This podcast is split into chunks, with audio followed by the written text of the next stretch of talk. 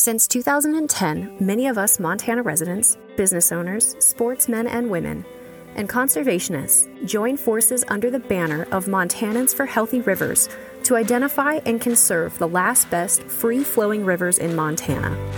Some of the greatest river stewards and boots on the ground helping to protect our rivers day in and day out are guides. From a guiding perspective, I can tell you that sustainability and preservation is my ultimate goal. My name is Kinsley Scott. I'm a Montana native and guide, and I have been with Montanans for Healthy Rivers for years now. Welcome to River Ramble Guides Edition. In this series, we will hear from guides and outfitters from across the state in various regions of the proposed grassroots legislation Montanans for Healthy Rivers Coalition is currently fighting for. The Crown of the Continent proposal would protect 200 river miles in the heart of Montana, and the Montana Headwaters Legacy Act would preserve an additional 336 miles of river within the pristine Greater Yellowstone ecosystem. Today, we are chatting with a champion of conservation and beloved industry icon, Hillary Hutchison. She is representing the middle fork of the Flathead tributaries, which include Clack, Gateway, Schafer, and Strawberry Creek in the Crown of the Continent proposal. Hill is here to share why protection of this area is so important.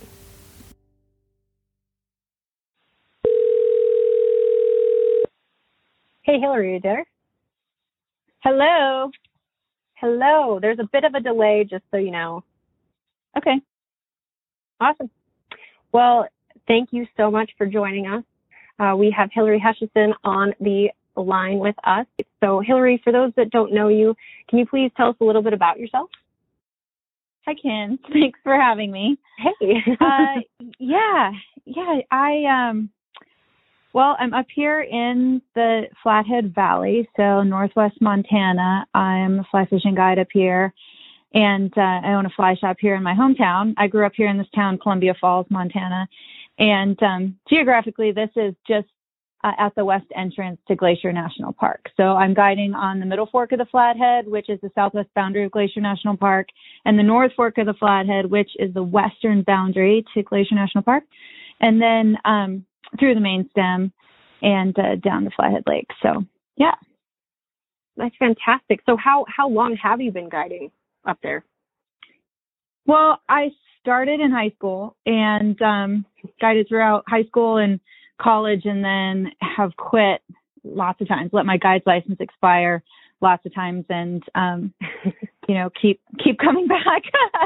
so um, yeah, so for the last 27 years, I guess I started 27 years ago and then have um, gone away from it. And I went to college, and then I'd come back and uh, guide through college, and, and uh, then went away from it when I went in to work in news, and then came back, and then went away from it to work in um, public relations, and came back, and now I've been in it full time um, and and running my fly shop here for many years now um, in Columbia Falls and in West Glacier. So I'm I've given up giving up. no more no more quitting. I've tried lots of times to not guide and, and not because I don't like it. I really love guiding, but I also knew that I um, would probably continue to guide um, throughout my life at different times. And um, I just wanted to, uh, you know, find other things in fishing and in the outdoors and um, and with people and check some stuff out. So um, I did and managed to continue to keep fishing throughout. That's awesome. I think that's a sentiment shared with a lot of guides, right? You know, guiding to to some is this romantic idea of, you know, and don't get me wrong, I I too love my job, but you know, this romantic idea of, oh, you're on the water every day and you just have this beautiful office and that is all true. But at the same time, you know, summers are kind of uh, eaten up. You know, we don't get to yeah. go and go for a long backpacking trip. Um, you know, you got to make hay while the sun's mm-hmm. shining. So I, I completely understand where you're coming from on that. Yeah. No, Absolutely. I, I never got tired of it. I never really um, didn't want to do it, but I, I knew it. I kind of felt like it would be there that I'd always probably find my way back to it and could try some other things and keep coming back, which is what I did. And And um, now, just because it is a pretty seasonal thing, especially here, my season's a bit shorter than your season too. Um, you know, mm-hmm. we don't have the the best Skwala hatches like you've got down there in the Missoula area. So our spring comes a little later. We're doing some lakes and stuff like that. Our rivers don't really start popping till later, and we don't go as late in the season. So I do have plenty of time in the wintertime to um, to do yeah. some other things in fishing. Yes, absolutely. So yeah, kind of kind of honing in on more of where you are in the world and why we have mm-hmm. you on here today. I have you representing the four tributaries under the Crown of the Continent proposal for the Middle Fork of the Flathead.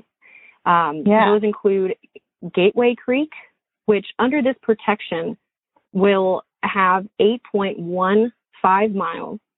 Schafer Creek comes in at 8.7.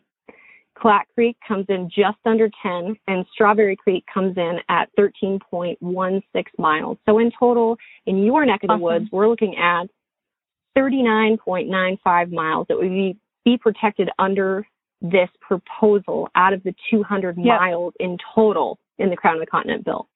So for That's listeners awesome. that yeah, for listeners that aren't familiar with the area, you kind of gave us a geographical location, but can you kind of put a pin further into, you know, where the middle fork of the Flathead originates and where it flows into and what it flows into? Sure. I mean, it it's awesome because even though for me it's like this amazing little micro zone of my world, like everything that's important to me has to do with this place. But um, for people who don't know the area, you can identify with it by saying something like the ocean the Pacific Ocean because this is headwater. this flows into the actual ocean. So if you've ever heard of the Columbia, you know, if you've ever heard of, of um, the ocean, this is this is kind of the tippy top of it. So um, just to kind of give people some perspective of where it is, you know, you've got the continental divide and then the water that's coming off of that that's flowing toward the ocean this direction is um, the zone where I am in northwest Montana. So it originates out of the Bob Marshall Wilderness Complex in a little confluent zone of Strawberry Creek and Bull Creek. Strawberry Creek's one of the um, ones on the list there on the Crown of the Continent proposal. So super teeny tiny little pieces of water that are really important because they come together. Bull Creek and Strawberry come together, and then um, they meet up with what is just a slightly bigger trickle, and that's going to be the beginning of the middle fork of the Flathead, and that's known here as the upper middle fork. Um, so that's in the Bob Marshall Wilderness Complex, coming through the Great Bear Wilderness, and then um, that has federal protection under the Wild and Scenic Rivers Protections Act, and um, it comes down to where it meets up into what we call the middle fork. Um, so you've got the upper middle fork, and then that goes through the Great Bear Wilderness, and then where the Great Bear, Wilderness ends, at a spot called Bear Creek, and that's where the middle fork begins. And so now you've gone from um, these high level of of um, wild protection, and it goes directly into um, another level of protection, which is recreation, and um, that goes into a really cool stretch where we do a lot of overnights on the Middle Fork, um, kind of goes through these cool zones, um, Bear Creek, Paola, Essex, Cascadia, Moccasin Creek, some really prolific names in this area, including 10 mile whitewater commercial stretch where a lot of people know uh, we have our um, commercial whitewater rapid stretch. A lot of people go whitewater rafting there. And that is um, one of my favorite day stretches for fly fishing. I do a lot of whitewater fly fishing here. It's super fun. Um, it's pretty well known uh, when people come to Glacier National Park, they know about it. So the big draw being Glacier National Park, and then this river being the southern boundary to the park. And then it continues on um, to meet up with the North Fork of the Flathead, which, as I mentioned, is the western boundary. Those join up at this place called Blankenship Bridge, which is just about nine miles outside of the town of Columbia Falls, Montana, where my fly shop is. Those guys flow Iconic. together, and then they meet up. yes, thank you. Mm-hmm. They meet up with the um, South Fork uh, of the Flathead, um, which is in Hungry Horse, and that's just before Columbia Falls as well. No, those all together are the main stem, and they'll flow down into Flathead Lake, which is the largest freshwater lake this side of the Mississippi. And then coming out of Flathead Lake, um, the Flathead, the lower Flathead River, uh, flows into Lake Oreille and then into the Columbia and then into the ocean. fantastic description and extremely thorough. oh, that's great. I think about this I river all the time. It's like that is fantastic. So something we talked about. So also I should say, um, I don't know if we covered, but the middle fork of the Flathead River already is a designated wild and scenic river. So Right. protection of these four tributaries at the headwaters, why why is that important if the middle fork of the Flathead already has this this federal designation? Right. Well, you know, it, they're these rivers that have designation granted are very, very special and very important, but they're not just in this bubble all of a sudden where they just stand alone and, and just things bounce off of them. Um, their water is glacial fed, groundwater, snowpack, um, pretty delicate in the way that we get our water.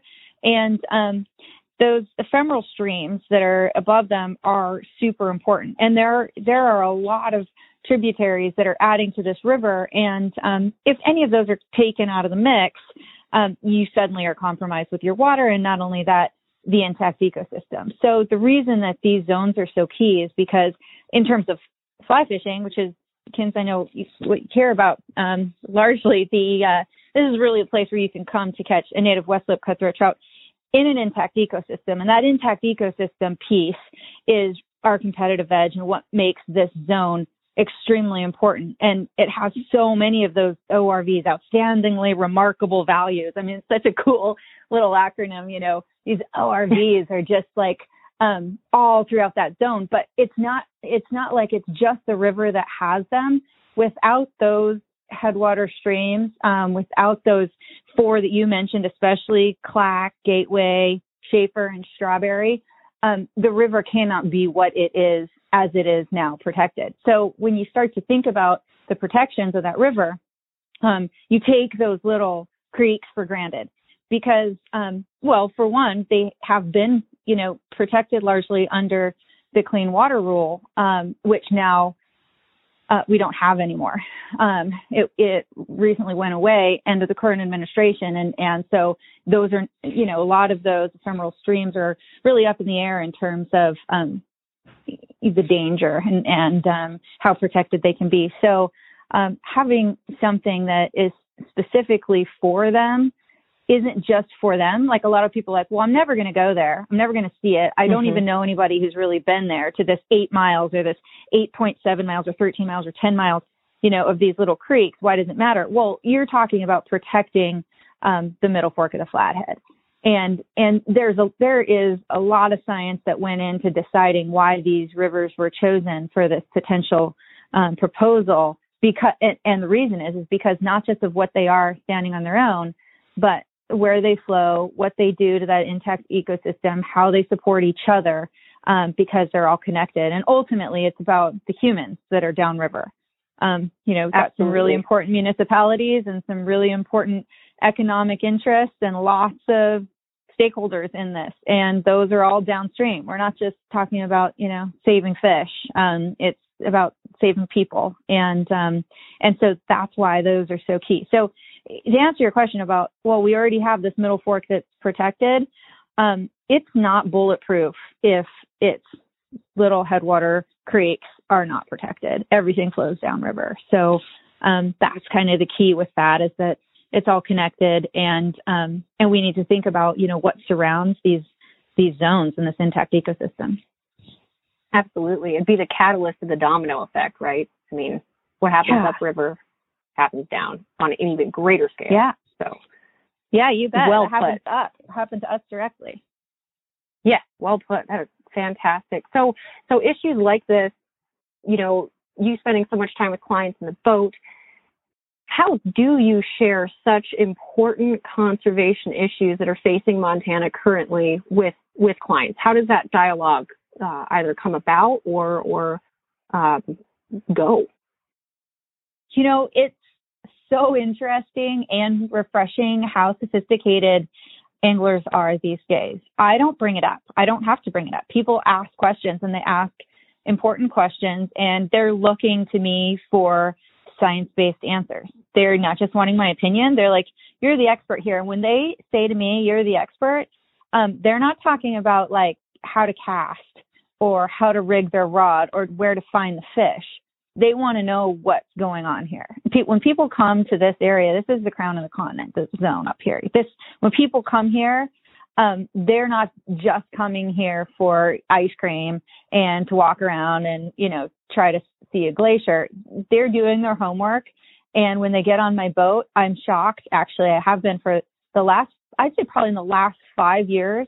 The questions have been so sophisticated, and the people coming here have already done their homework to learn about this area, and it's super cool, but it's challenging too. Like I have to be on my game. Like I have to absolutely know what's up. So I'm lucky enough that this area is also um, a really great classroom. So there are some of the world's most important scientists, you know, out of here, out of the Glacier National Park, the National Forest, and and the USGS, um, the BLM folks who are here. Like, there's just so many resources um, for guides to to learn, and a lot of the guides who work here, they have to go and do their homework and learn about this area and understand the resource, understand the ecosystem, understand our role in it, um, in order to ask those questions, answer those questions because they're definitely being asked. If you think people aren't going to ask them, then you're going to be deer in the headlights when they do. so, um, yeah, so it just comes up. Um, people get in, get in my boat and, um, it might just start with something like, so, uh, this, this water's glacier fed, right? You know, and, um, yeah. they, they already know that much and um or it might be hey i heard you guys might have a couple stoneflies going on the endangered species list or it might be hey what's up with the hybridization of rainbow and cutthroat that's uh, impacted by climate change you know it's super um sophisticated stuff people are asking and um i think it's really cool so for me um you know being able to identify those resources like american rivers being able to work with American Rivers and get those answers um, to be able to articulate them, uh, try to anyway, is uh, definitely part of the job and probably part of the job that some some people may not guess that you're going to have when you get in that middle seat. Absolutely. No, and that is honestly, I mean, from my guiding perspective, as you said, it's not about the casting. It's not about, you know, how many fish did you catch today? It's really we are some of the greatest stewards, not only for what's going on in our boat and at the moment, you know, as far as conservation issues go, mm-hmm. but then two, sharing that information for future generations because we're on the water day in mm-hmm. and day out. And so we're seeing these, you know, even small incremental changes, but really we have a, a good grasp on the greater picture and actually kind of what's mm-hmm. going on out there.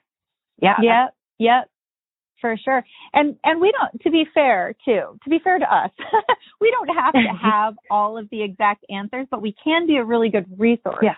So a lot of yeah. times when I if I don't know um a you know super technical law or um some like really specific piece of uh, river legislation or science or something um it's I feel my responsibility to help them find that. So to be a resource. Um, so I do drive a lot of people to um, places and people who who I know have the answers. You know, like the folks over at American Rivers for sure. So um, I think you know that's kind of one of the things is I, I don't want to put too much pressure on guides and say like you know we have to be like these major scientists and hydrology experts and everything. But yeah, we we need we definitely need to know what's up for sure. But also just being a resource, being able to be connected with different organizations and people and um, different resources for people to go and learn. So um, that's kind of, I think, one of the things that it, it's not just unique about this area. You know, um, there's a lot about this area that uh, people are looking at just because we're at Glacier National Park and it's very much in the news. But um, but all across Montana, guides are doing the same thing, needing to learn about um, a, a little bit more, go a little bit deeper than just the actual act of fly fishing in term in uh, to be a good guide and keep keep people in the know. Absolutely. Yeah. And, you know, it's great. As you said with American Rivers, it's being a guide, it, it's, we're almost acting as a conduit between, you know, the boat and these great organizations like American Rivers, Montanans for Healthy Rivers, mm-hmm. the Clark Fork Coalition is one that we have local, you know, the Trout Unlimited chapters. it's almost Mhm. a conduit to get these folks not only, as you said, you know, more educated, myself included, but then two to connect them with these organizations that are really boots on the ground with some of these issues. Mhm. Yeah, for sure. Absolutely. No, I, yep, yep, well said. So I'm going to kind of shift gears here. I, I Okay. want to come back to if this bill is passed, how do Mhm. you see this area benefiting from the protection? I know we kind of spoke on that from the headwaters Mhm. down.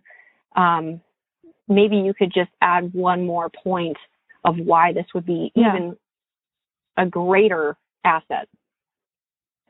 Well, it's cool that um, you know, with fewer than one quarter of one percent of the nation's rivers under wild and scenic rivers protection, and here in this area we have three. We've been able to set a standard to show what you get when a river is protected. So we've been in this area um, really an example because we do have such a concentration of river protection. So when people want to see what a protected river looks like, this is a really great place to to look. And so um, because it it is in that um, I don't want to say it's really set on a pedestal, but it is an example. Um, we have to do an even greater job to protect it. So being able to have um, those Clack, Gateway, Strawberry, Schafer, um, all be part of this Crown of the Continent proposal. If that passes, um, then that can ensure that this area continues to be that example that doesn't go unchanged. Because how embarrassing, right? If we're like, hey, look over here, here's how great our protections are, and then suddenly you're like, oh wait, never mind, lost them all.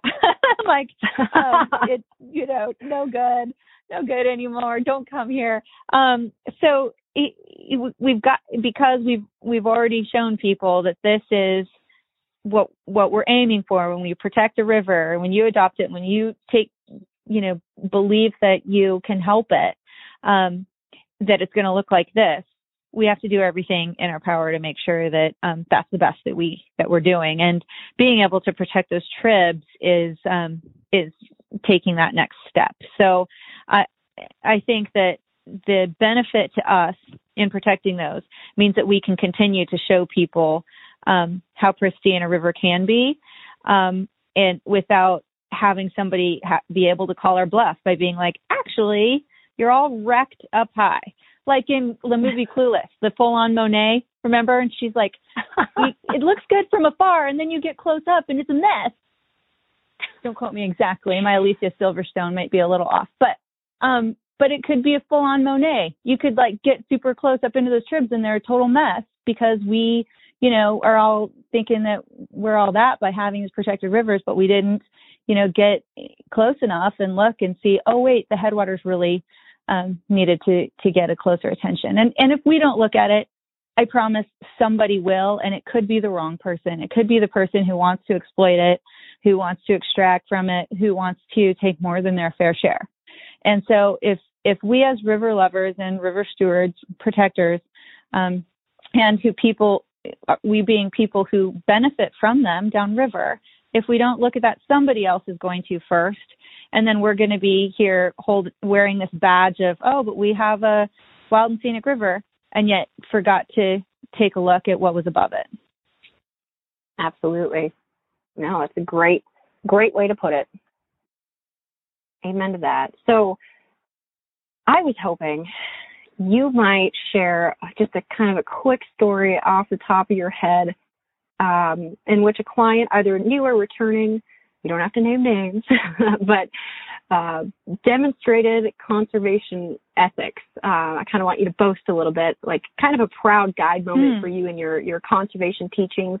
And and this truly doesn't even have to be a client. Like I know you have Yeah. two great girls that you you are raising to be great river stewards.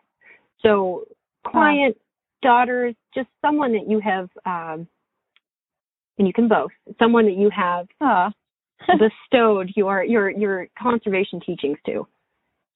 Oh, that's that's so nice. Well, um, okay. So I can do I can kill two birds with one stone. I can do a two and one there. Um, and this is just gonna be a little braggadocious here because I am quite proud of my daughters, but um, they uh, they both uh, work where I work and and where I started. So they're both working up on the middle fork of the Flathead. Um, Ella, my oldest, training to be a guide. She was working in the fly shop um, in West Glacier this last summer, and Delaney, my youngest, is working in the shop as well. And um, and so they're you know they're there when I get off the river. We both go early. We all three go early in the morning up to West Glacier and, and get on the river. And um, I had uh, some people get on my boat, and um, they had booked because one of my daughters, and I can't remember which one, but this has actually happened several times, had talked to them in the shop, and um, and they said, "Oh yeah, so you know we're super excited. We just became a, a, member of Backcountry Hunters and Anglers, and we just became a member of Protect Our Winters, and we just became a member of Trout Unlimited, and we just joined American Rivers. And I was like, wow, how? And they were like, well, because we talked to your daughters. And they said, you have to do that first. that is awesome. and yeah, so um, it it is awesome because you know what I've tried to tell them is that these are public lands where where we um, are lucky enough to be allowed to work and play in a place where the Blackfeet Indians, the Salish and Kootenai, um, were here long before us, and where they set the standard of being river stewards. And it is the absolute least we can do um, to to first commit to the resource, and before we can play and certainly before we can work. So, um, so I, I mean, I, I know it sounds like kind of a simple way of, of that committing to the resource first, but that was the way that came from them to these clients was, okay, well, you, you need to give back. and this is, this is where we give, you know, so, um, which I think was cool because it was like, as they're booking trips, you know, these are the things. And I, and that wasn't something I told them. I certainly didn't say you need to tell people to join these organizations. That that, that wasn't that's not at all, and that is not how I feel. I don't feel like anybody needs to do that. It it, was the way it was interpreted because the girls are telling them um, that this is how my mom feels. That you need to commit to protecting the resource before you can get after it and play, or before you can work. And um, and they you know ask kind of what the girls are involved in and those are the different organizations that we're you know we tend to be active in here. And then you know just doing a couple google searches and finding um, our connections to those too. So i thought that was kind of a a fun and heartwarming moment um, when you know and and that's happened before. It's happened other times too where clients have told me that um, they've done a river cleanup or they've done something because of either somebody in my fly shop in town or um, fly shop I work at up in West Glacier where my daughters work, you know, has has said that that's the starting point. That makes me proud. Is where people who work in the industry say, okay, before you learn to cast, before you can even get on that boat, um, you first have to commit to protecting the resource, and then it can be fun and games, and then we can get serious about it. But but first, let's take this step. It's it's like getting your license, you know.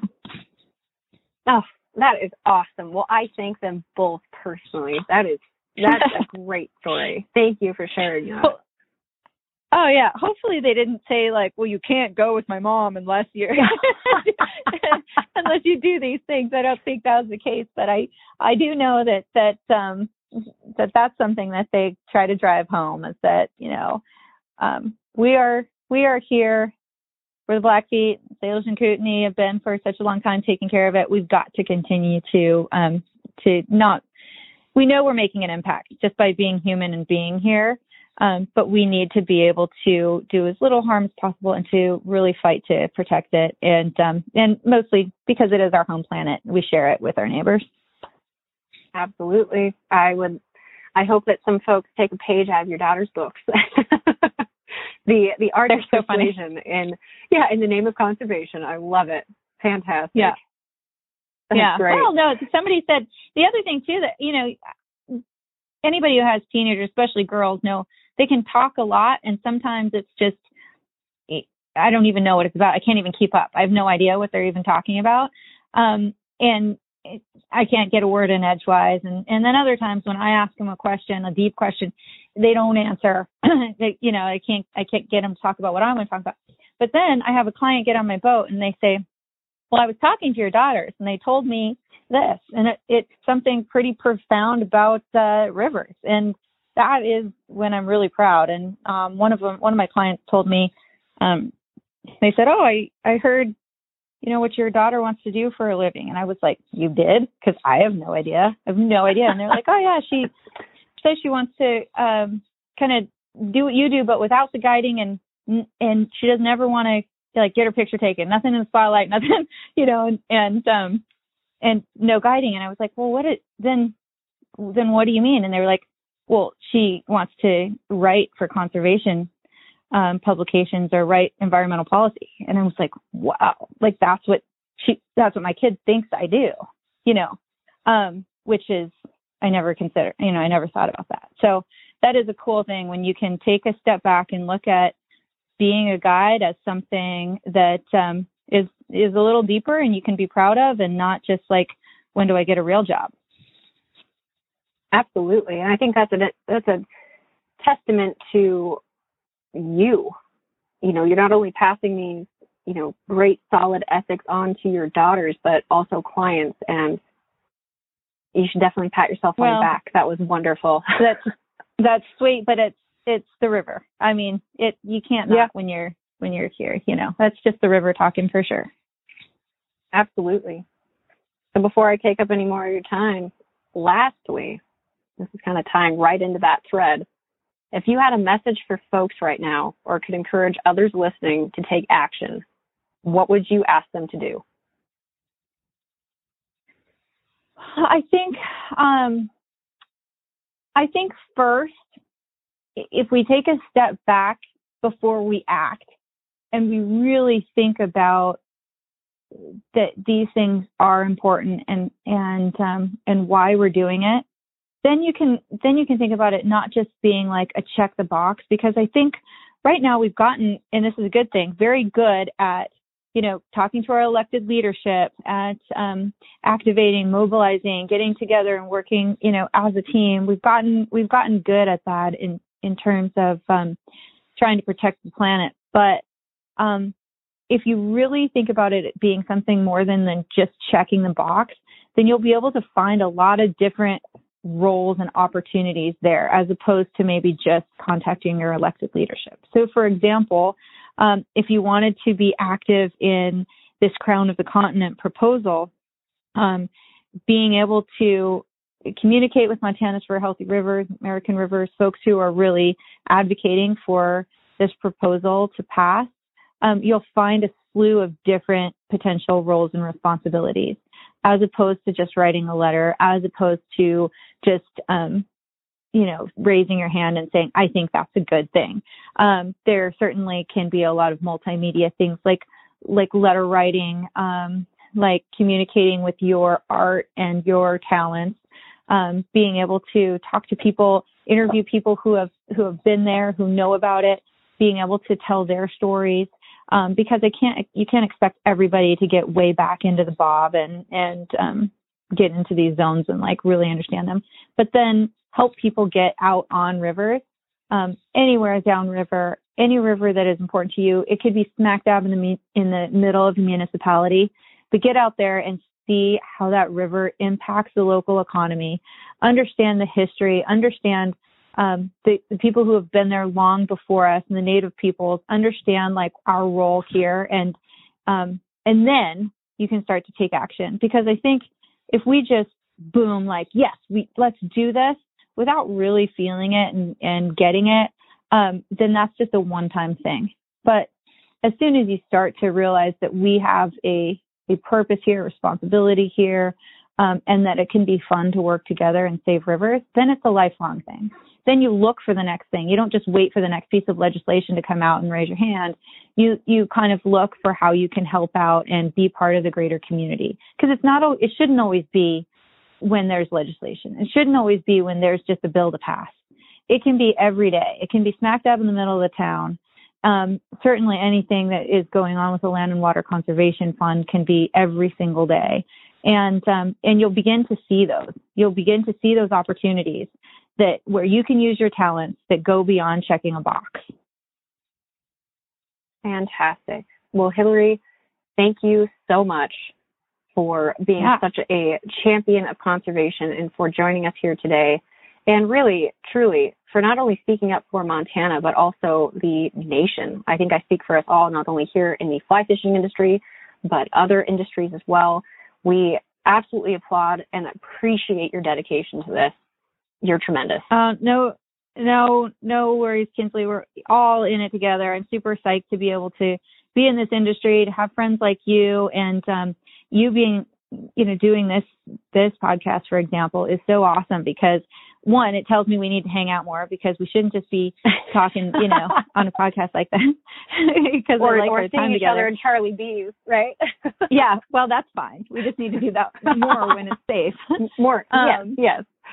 But yeah, but um, but I do. I it does uh, get me all warm and fuzzy thinking about this great um, community that we have in fly fishing, a group of river lovers and um, and just folks too. Anybody who's ever I count anyone who's been to a river, hangs out along a river, has had a river experience or story to tell as one of us. I really do. I think that it's not just some weird elite group. We are a little weird, but um, anybody falls into that category who has spent time along a river because um, you're you are in my opinion, um, instantly one of us.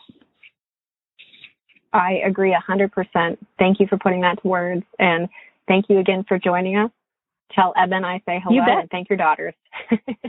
for sure. We'll do both of those. Thanks, Ken. Talk to you later. Awesome. Thank you, Hillary. From all of us here at Montanans for Healthy Rivers, thank you for tuning in.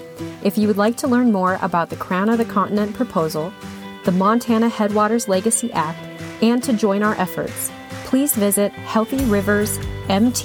healthyriversmt.org to add your endorsement.